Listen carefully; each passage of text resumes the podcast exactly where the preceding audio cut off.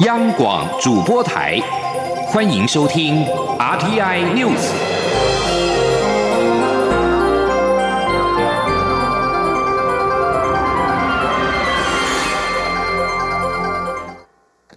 各位好，我是主播王玉伟，欢迎收听这节央广主播台提供给您的 RTI News。今天是二零二零年十二月十三号，新闻首先带您关注。蔡英文总统十二号出席 Discovery 台湾战役全纪录首映发表记者会，总统致辞表示，台湾能帮忙一直都是现在进行式。这部纪录片将可让世界进一步了解台湾对国际社会与医疗人权的付出及贡献。总统也再次提醒国人，防疫视同作战，不能够有松懈的一天，大家要一起继续努力下去。前天记者王兆坤的采访报道。台湾对抗疫情的过程透过影像被记录下来。蔡英文总统表示，台湾战役全记录不仅是纪录片，更拍出台湾团结的故事。台湾模式的抗疫经验能受到全球肯定与瞩目，就是因为有专业领导。总统指出，防疫工作的成果也可说是台湾团结力、应变力、创新力最综合性的整体呈现。这些能量与国力的整体发挥。不但可以守护国人健康，更行有余力帮助其他国家，让世界都看到台湾人对国际社会的积极贡献。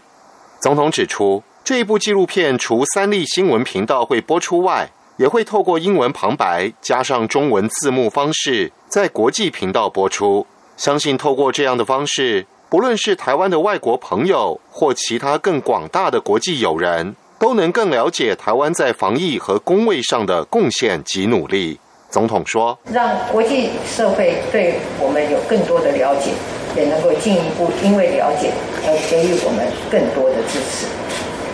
台湾 can help and Taiwan is helping。我们对国际社会和医疗人群的付出跟贡献，也一直都是现在进行时。”总统令提醒：时序进入冬天。国际疫情又有逐渐升温趋势，他要拜托大家勤洗手、戴口罩，一起积极配合，因为我们努力了这么久，绝对不可以被疫情逆转。中央广播电台记者王兆坤台北采访报道。而中央流行疫情指挥中心在十二号公布，国内新增八例境外移入 COVID-19 确定病例，分别来自印尼、美国及英国入境，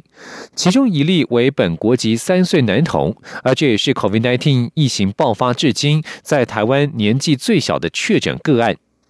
指挥中心指出，目前确诊个案当中，只有三名未满五岁的孩童，都属于轻症，没有出现严重的并发症。日前，浙江台商案七一九感染 COVID-19，而且与案六九三同住一家防疫旅馆。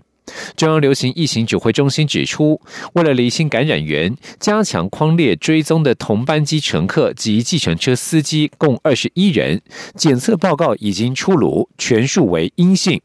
指挥中心也兵分两路，一方面培养这两岸的病毒株，以取得完整的基因序列做比对，得花一到两周的时间；而另外一方面，也将两人的原始简体送定序检验，如果能够先有斩获，就会向外界报告。请听央广记者谢嘉欣的采访报道。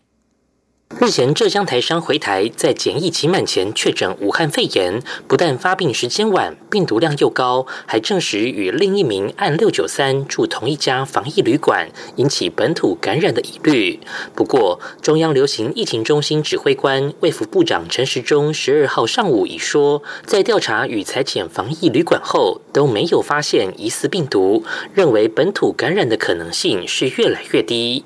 指挥中心医疗应变组副组长罗义军下午主持记者会时也说，指挥中心扩大裁剪与这名台商同班机的二十名乘客以及一名计程车司机，检验报告全数出炉，所有接触者的 PCR 核酸检验血清抗体都是阴性。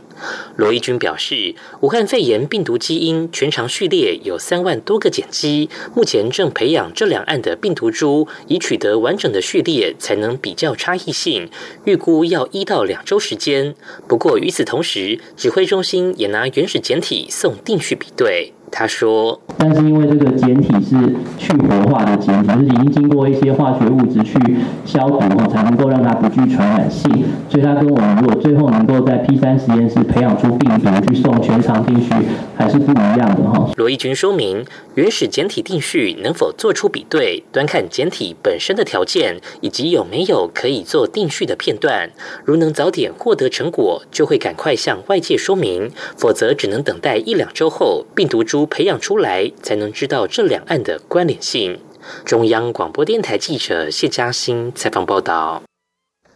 另外，新加坡日前宣布开放台湾短期旅客入境，只要检验为阴性即可免隔离。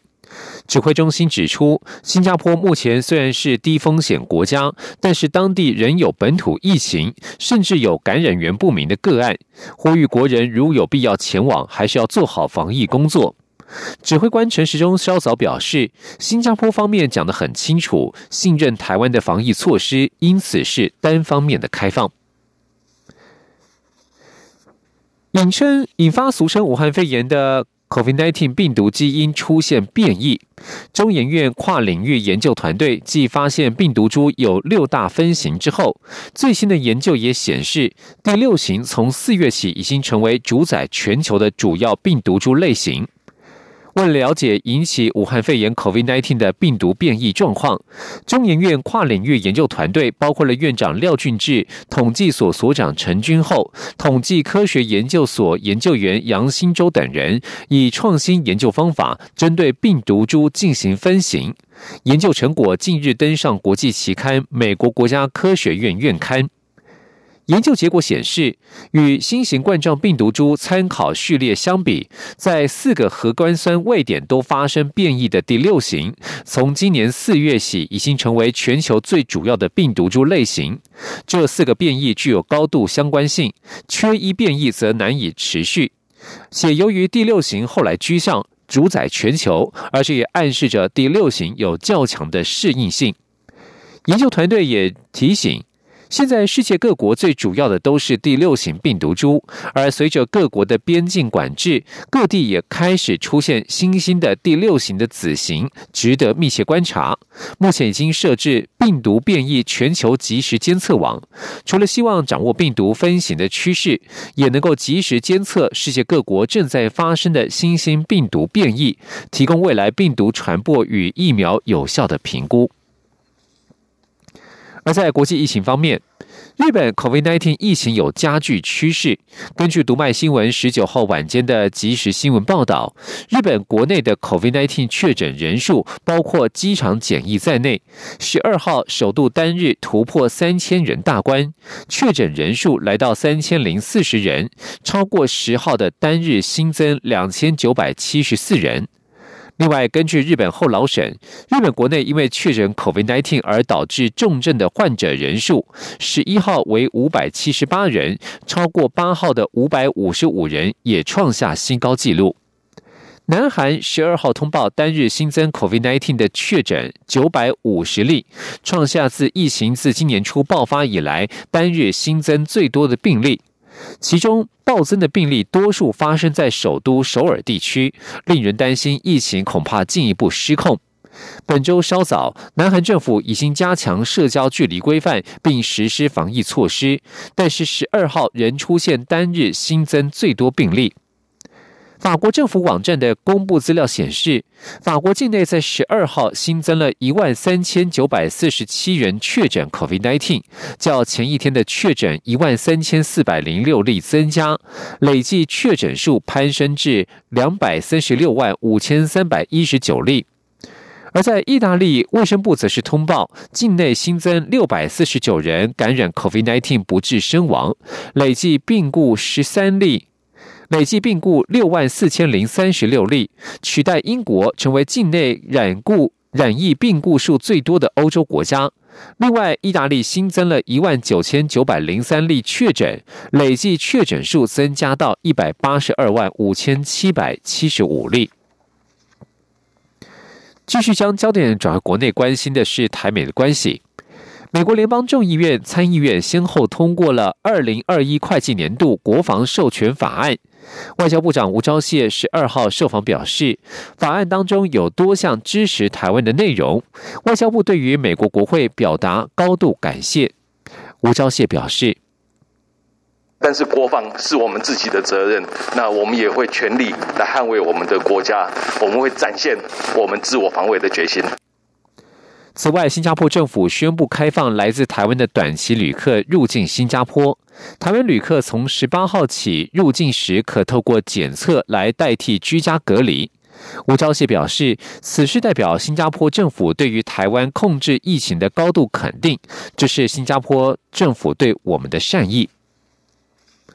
在国内的政治焦点方面，针对中天新闻台换照案，蔡英文总统十二号在回应媒体询问时表示，中天换照案是由独立专业机构 NCC 所做的专业决定，同时司法机关也做了相应的一些裁判，所以对于 NCC 的决定与司法机关的裁判，我们都予以尊重。媒体追问前总统马英九批评此事让民主倒退，总统则回应指出，应该去学习尊重体制。总统表示：“我觉得我们大家都应该要去学习尊重国家的体制，哈，那么尊重专业机关所做的一个决定。”此外，关于行政院长苏贞昌与蔡总统不和的说法与报道，总统重申，他与院长合作的非常的好，有些事情双方都会好好讨论，分工也分得很好。他觉得这种政治炒作与他与院长之间的关系，他觉得可以大可不必。双方的合作很好，他非常支持苏奎的施政。继续关注国际关系。英国与欧盟谈判代表十二号展开了可能是最后数个小时的贸易谈判，随后将决定双方是否可能达成英国脱欧之后的贸易协议。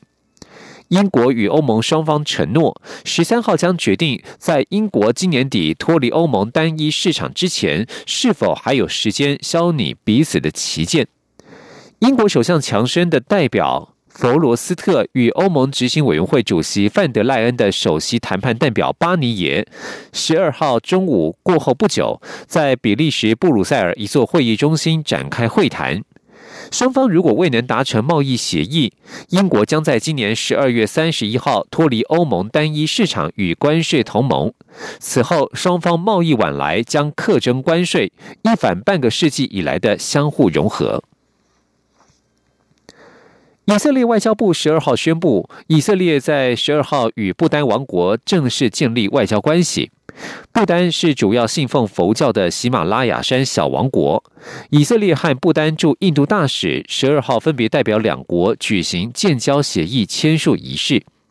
根据路透社报道，以色列与这个相对孤立的喜马拉雅山王国建立新的外交关系，与以色列正在开展的。中东及非洲的阿拉伯与穆斯林国家建立新关系，似乎毫不相干。以色列与摩洛哥于两天之前同意两国关系正常化，这是在美国协助斡旋之下达成的协议，使得摩洛哥成为过去四个月之内搁置敌对并与以色列关系正常化的第四个阿拉伯国家，其他三个分别为阿拉伯联合大公国、巴林和苏丹。这里是中央广播电台。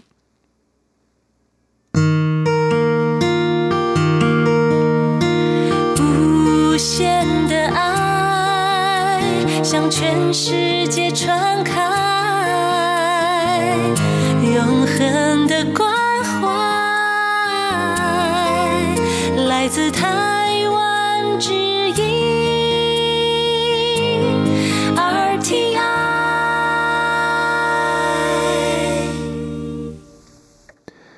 各位好，我是主播王玉伟，现在时间是上午的六点四十四分，欢迎继续收听新闻。台铁瑞芳至猴洞边间的边坡坍方，造成东部干线中断。交通部长林佳龙十二号第五度视察崩塌处，并且到临近土地公庙祈求工程顺利。而台铁局仍以十三号抢通东正线为目标，希望十四号能够通车。台铁瑞芳侯洞间四号大规模坍方，东部路线中断。交通部台湾铁路管理局日夜赶工，但清空土方之后，发现是岩盘走山。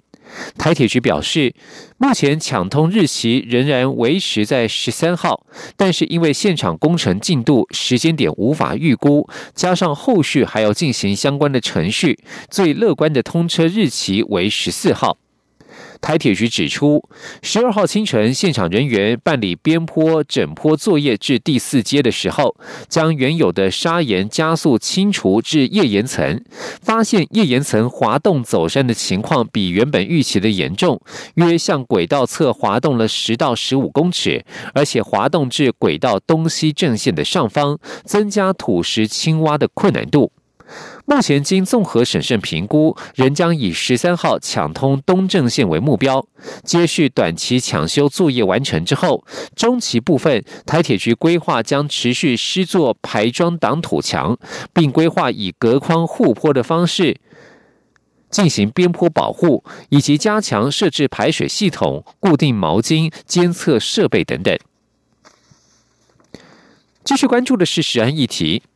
针对日本核灾区食品开放进口，蔡英文总统在十二号明确表示，政府在这个阶段没有讨论福岛食品要如何处理的问题。国安会秘书长及经济部长日前与日本驻台代表的参叙，也没有这方面的实质性讨论。前年记者王兆坤的采访报道。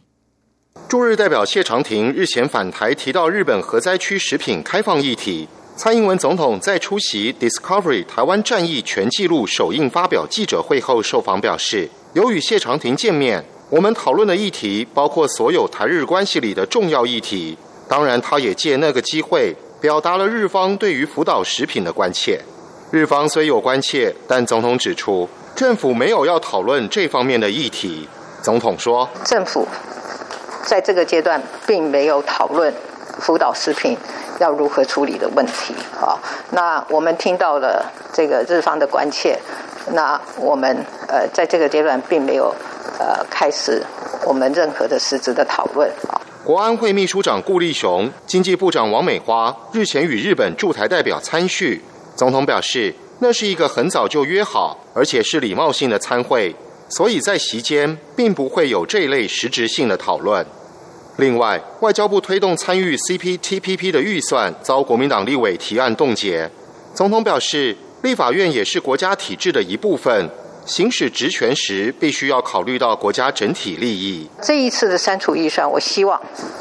不要造成外界对我们加入 CPTPP 的这个决心哈有所质疑。国防预算也是如此。总统指出。立法院这一次冻结或删除的前舰、高教机、F 十六升级等预算，都是未来五到十年国防战略关键中的关键项目。立法院大幅度删除关键防卫力量的投资，让人担心国际会误解台湾没有自我防卫的决心。总统强调，台湾的安全讲究自助人助，如果我们自己都没有下决心要做好自己防卫的工作，我们又怎么样期待国际社会？给我们最大的帮忙。中央广播电台记者王兆坤台北采访报道：日本福岛五县市食品是否开放，近来引起各界瞩目。前总统马英九十二号表示，两年前的公投已经否定开放，如果政府有意开放，应该再公投一次。而针对外界要求含莱克多巴胺猪肉进口应该要清楚标示，行政院长苏贞昌十二号下午受访表示，如果全世界有进口莱猪的国家都没有标示，而台湾却要用国家法律及公权力强制标示的话，那些国家都一定会对台湾实施反过来的贸易报复。苏奎并重申，政府的源头管理、逐批查验等五项进口肉品管理措施，未来一定会严格执行，请国人放心。今天记者王兆坤的采访报道：来猪将于明年开放进口，在野党持续呼吁政府应规定包装上要有清楚标示，但苏奎表示，政府要保障国人食安第一，也必须为了国家经贸战略要走出去。可是政府不能用法律来限制或设定某些贸易的门槛，这样会被别的国家反而贸易报复。他指出，因为政府不能用法律要求合乎国际标准的肉品做出标示，所以政府乐见国内进口商自己做出标示。苏奎说：“如果全世界一百零一个国家都有进口啊含莱克多巴胺的猪肉啊，没有一个国家有这样标示，独独台湾要自己用国家法律还有公权力强制的话，那那些国家都一定会对台湾实施反过来的贸易报复，对台湾反而不好。”前立委沈智慧在立法院前静坐绝食反对莱猪。苏奎表示。台湾是民主国家，有意见都可自由表达，但希望经由理性讨论、良好沟通。所以，我们也请省前立委保重身体。中央广播电台记者王兆坤台北采访报道。国民党主席江启臣十二号表示，针对莱州议题，他依据国家宪政体制尽立委责任，质询行政院长，但却没有得到清楚的说明。身为做出莱州开放决定的蔡英文总统，是否该接受辩论邀请，直接面对民意？而为了抗议政府开放莱州进口，国民党中常委前立委沈智慧十二号在立法院大门口发起静坐绝食行动，呼吁立法院处理莱州行政命令要采取记名表决，负起政治责任。继续关注的是国际形势。美国媒体报道，美国司法部正与中国电信巨擘华为财务长孟晚舟的律师进行认罪协商。美方提出的条件是，孟晚舟必须承认案件中指控的部分罪名。分析家认为，如果美中能够就释放孟晚舟达成协议，加拿大有望结束与中国的恶性外交争端。不过，这事件也显示，如果没有美国的介入，加拿大缺乏与北京讨价还价的能力。请听以下的专题报道。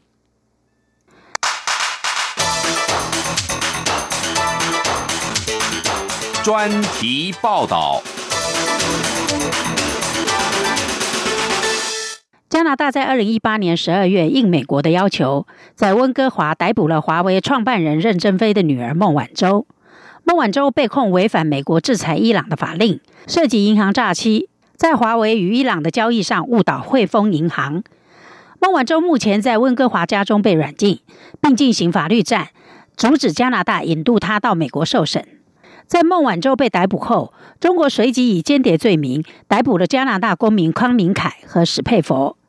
加拿大极力营救两名公民未果，使得外长沈潘数月来一直在提倡重新设定与中国的关系。审判的想法是，今晚在包括气候变迁等议题上，必须寻求与中国的合作，但在此同时，仍应在人权问题、捍卫香港独立空间等方面采取坚定立场，并在这两者之间取得平衡。四位了解此事的人士指出，由于加拿大政府内部对于采取何种措施存在分歧，而且意识到在对北京方面几乎没有可施力的杠杆，因此这项努力停滞不前。一位了解重新设定这项政策的知情人士说：“对中国有效施压的唯一办法是和志同道合的国家组成联合阵线。美国是其中的关键角色，少了美国什么都做不了。”加拿大前驻中国大使赵普告诉加拿大广播公司：“让我们期待协商是认真的，而且可以找到解决方案。否则，我认为两国的麻烦关系将持续很长一段时间。”对于是否在孟晚舟协商案中扮演任何角色，加拿大官员三缄其口。加拿大总理杜鲁道被问到此事时，也拒绝评论，只表示加拿大政府的首要任务是让两名遭中国拘押的公民早日获得释放。外交政策专家表示，加拿大必须坚持，任何协议都必须获得中国方面的保证，把两名加拿大人获得释放列为条件之一。中国逮捕康明凯两人，报复意味浓厚，因此外界认为，如果孟晚舟能获得释放，这两人或许也能够得到自由。赵普指出，加拿大可能正忙于美国和中国对话，以确保这是一个三角关系的解决方案。但也有专家对北京是否会放人存有疑虑，担心即使孟晚舟回到中国，中国也不见得轻易会释放这两位加拿大公民。可能继续拘留他们一段时间，以便在其他事务上对加拿大施压。加拿大前外交官、目前是智库全球事务研究所副主席罗伯森表示：“我心中的理想主义认为他们会被释放，但现实主义却认为不会。”罗伯森说：“一个复杂的现实是，中国当局一直否认拘留康明凯和石佩佛与孟晚舟被捕有关。尽管中国曾表示，孟晚舟的释放或许可以为解决两人的拘留问题开辟空间，但截至目前，有关潜在协议的报道都未提到释放两人的任何保证。加拿大前驻中国外交官、现任维多利亚大学研究员卡尔佛特表示，如果不能把释放康明凯与史佩佛放入谈判方案中，在孟晚舟返回中国之后，加拿大将没有任何筹码。而且，即使孟晚舟获释，加拿大和中国的关系仍有许多挑战，包括是否允许华为提供五 G 电信网络设备。其他主要盟国都已经对华为产品下达禁令，加拿大则尚未做出决定。消息人士指称，加拿大实际上已经封杀了华为，但因为担心影响这两名公民的命运，因此并没有公开宣布。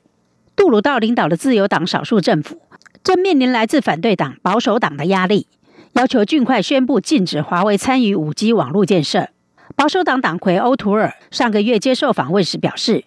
根本没有重新设定。关于中国，我没有发现任何一件事有所改变。审判者回应。加拿大将持续施压中国，要求中国改善人权记录，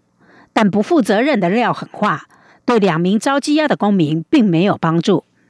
美国总统当选人拜登已经表示，他的首要任务之一是召集盟友，携手合作，如此才能对中国采取一致的策略。但加拿大在此谈判中将扮演何种角色，并不明朗。包括日本、南韩是区域内志同道合的民主国家。在制定对中国的协同政策方面是重要的盟友，但专家指出，没有美国，加拿大根本就没有中国政策。罗伯森明白指出，加拿大是美中争执的夹心饼干，加拿大被美国利用，被中国虐待，而两个加拿大人及其家庭则是整个悲剧的真正受害者。以上专题由杨明娟编辑播报，谢谢收听。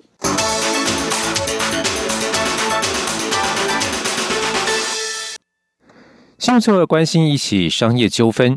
台湾伟创资通印度南部厂房在十二号上午传出工人因为薪资问题暴动，砸毁办公设备和部分生产线及车辆。但伟创每个月按时拨发劳务中介公司薪资以支付工人，其中有诸多疑点，疑点尚待厘清。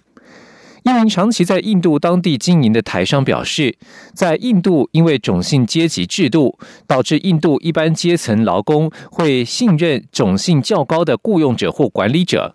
伪创暴动事件是否为劳务中介公司或印度籍主管内神通外鬼，勾结外部试图获取不法利益，刻意煽动基层员工暴动，还需要进一步厘清。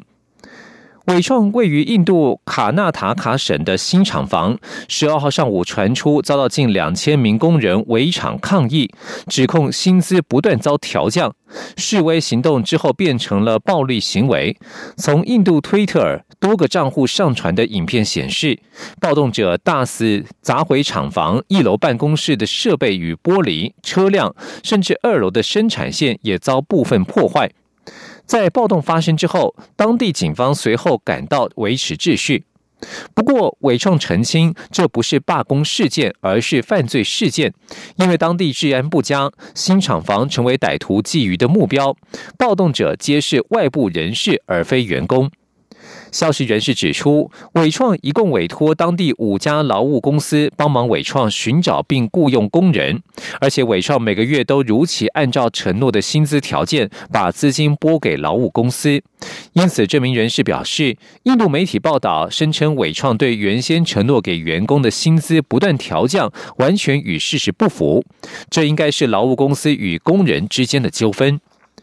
长期在印度当地经营的台商高阶主管也表示，印度经常发生外资企业有内神通外鬼的情况。上从印度籍执行长、总经理、财务长，下至印度基层、基层印度籍的经理和管理工人主管，都曾经发生过勾结外部制造事端，再向公司勒索中饱私囊的情事。但万一被外资公司稽核查获不法，也曾经发生过这些内神鼓动基层制造暴动、勒索在地孤立无援又不熟悉印度复杂法令的外资公司。这名台商表示，因为一些外资公司为了大事化小、小事化无，满足勒索者的条件，以尽快恢复生产，这也让上述印度独有的劣行不断上演。因此，伟创在南部厂房的暴动事件内情并不单纯，还需要进一步调查厘清。以上新闻由王玉伟编辑播报，这里是中央广播电台台湾之音。